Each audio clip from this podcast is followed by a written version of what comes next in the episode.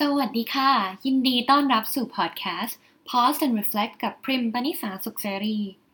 มันน่าแปลกใจมากเลยที่ต่อหนึ่งวันคนเรามีความคิด 12,000 ถึง 60,000 ความคิด จากความคิดทั้งหมดนี้ 80%เป็นเรื่องลบทั้งนั้นเลย และ 95%ก็เป็นเรื่องเดิมๆที่เราคิดในวันก่อนอืมเป็นตัวเลขที่ไม่น้อยเลยเนาะ ทีนี้ถ้าเราเลือกที่จะใช้เวลากับความคิดที่สำคัญ เราคงมีเวลาอีกเยอะเลยที่จะทำอย่างอื่น ในวันนี้เราจะมาเรียนรู้วิธีจัดการกับความคิดลบแบบฉบับของดร Daniel Amen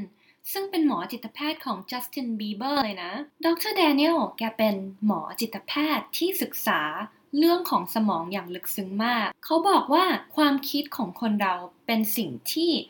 อัตโนมัติ และค่อนข้างจะซับซ้อน ส่วนใหญ่แล้วมันจะลิงก์กับอดีตของเรา แต่ก็ไม่เสมอไปหลาย ๆ ครั้ง อาจจะเกี่ยวข้องกับอดีตของคนที่ใกล้ตัวเราคนในครอบครัว ตามอิทธิพลที่แต่ละคนมีในชีวิต ทุกครั้งที่เรามีความคิดสมองของเราจะหลั่งสารเคมีออกมา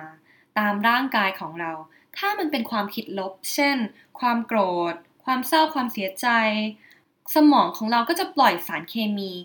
ที่ทำให้มือเราเริ่มจะเย็น อาจจะมีเหงื่อออกมา หายใจหนักขึ้น ใจเราเต้นแรงขึ้น เป็นไปได้ด้วยว่าเลือดที่มันไหลไปหาสมองเราก็จะช้าลงด้วยแล้วก็น้อยลง ต่างกับเวลาที่เรามีความคิดบวก สมองของเราจะปล่อยสารเคมี ที่แตกต่างออกไปทำให้เรารู้สึกผ่อนคลายรีแลกซ์มากขึ้น ดรแดเนียลยังบอกอีกว่า ความคิดของเราไม่ใช่เรื่องที่ถูกต้อง เป็นเรื่องจริงเสมอไป เพราะฉะนั้นเราไม่จำเป็นจะต้อง เชื่อทุกความคิดที่เรามีอยู่ เพราะมันอาจจะเป็นเรื่องที่งี่เง่าก็ได้ เรามาลองดูซิว่าดรแดเนียลแนะนำ5คำถาม อะไรบ้างที่เราสามารถช่วยในการเช็คตัวเอง ก่อนที่เราจะเริ่มดราม่าหรือทำให้ความคิดที่ไม่เป็นเรื่อง เป็นเรื่องใหญ่คำถามแรกที่ดรแดเนียลบอกก็คือ ให้เราถามตัวเองว่ามันเป็นเรื่องจริงใช่ไหมที่เราคิด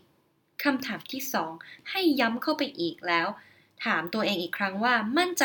ร้อยเปอร์เซ็นเลยใช่ไหมว่า สิ่งที่คิดนั้นเป็นเรื่องจริงคำถามที่สามคือ แล้วเรารู้สึกยังไงกับความคิดนี้คำถามถัดมา เรารู้สึกยังไงถ้าไม่มีความคิดนี้ และคำถามสุดท้าย ถ้าเราลองเปลี่ยนความคิดเดิม เป็นเรื่องตรงข้าม ดูซิว่าจะทำให้ความคิดลบๆ ค่อยๆ หายไปได้หรือเปล่า เพื่อให้ทุกคนเห็นภาพ เรามาลองยกตัวอย่างสักหนึ่งเหตุการณ์ดู เป็นตัวอย่างของลูกสาวของดรแดเนียลซึ่งอายุเพียงสี่ขวบ เขาอยากเจาะหูมากเลย แต่คุณแม่ไม่ให้ บอกให้รออีกปีหนึ่งจนอายุครบห้าขวบ แล้วค่อยเจาะหูดีกว่า แต่ตัวลูกสาวเองร้องไห้โวยวายบอกว่ารอไม่ไหวแล้วก็โกรธมากๆ สิ่งที่คุณพ่อทำก็คือ ถามว่าลูกมั่นใจใช่ไหม ว่าสิ่งที่คิดอยู่เป็นเรื่องจริง ด้วยความโมโหลูกสาวก็ตอบว่าใช่คำถามที่สองก็คือ ชัวร์ใช่ไหมร้อยเปอร์เซ็นเลยนะว่าเป็นเรื่องจริง ปฏิกิริยาของลูกสาวก็เริ่มจะมองบนแล้วก็ตอบว่าหนูรอไม่ได้จริง ๆ พ่อ คุณพ่อก็เลยถามคำถามที่สามแล้วลูกรู้สึกยังไงที่ต้องรอ ลูกสาวก็ตอบกลับว่ารู้สึกโมโห เศร้า คิดว่าหูจะไม่สวย แล้วก็ไม่น่ารักแล้ว ถัดมาคุณพ่อก็ถามต่อว่าแล้วลูกจะรู้สึกยังไงถ้าไม่ได้มีความคิดแบบนี้อยู่ ลูกสาวที่อายุแค่สี่ขวบก็เงียบ เราก็ตอบว่าจะรู้สึกเป็นอิสระ และสุดท้ายพ่อก็ถามว่า ลองเปลี่ยนไหมลูก เปลี่ยนความคิดเดิมที่ลูกมี ให้เป็นเรื่องตรงข้าม ลูกเขาก็นั่งคิดแป๊บหนึ่งตรงข้ามกับรอไม่ได้ก็คือ ลูกรอได้นะพ่อ แล้วก็หันไปเล่นของเล่นวิ่งเล่นต่อ โดยไม่ได้มีปัญหาอะไรไม่ได้โวยวายต่อ มันก็แปลกในเนาะที่ พอเรามานั่งคิดใช้คำถามง่ายๆ แบบนี้ก็ทำให้เราลืมไปเลยว่า แล้วเราโกรธว่าเราโกรธแล้วก็ไปใช้เวลาคิดเยอะแยะทำไม ลองไปใช้กันดูนะคะ อาจจะเขียนใส่กระดาษก็ได้ หรือพูดกับตัวเอง วิธีไหนก็ได้ที่มัน work สำหรับเรา ขอบคุณทุกคนมากเลยที่สละเวลามาฟังพอดแคสต์ในวันนี้ อย่าลืมติดตาม episode ถัดไปนะคะ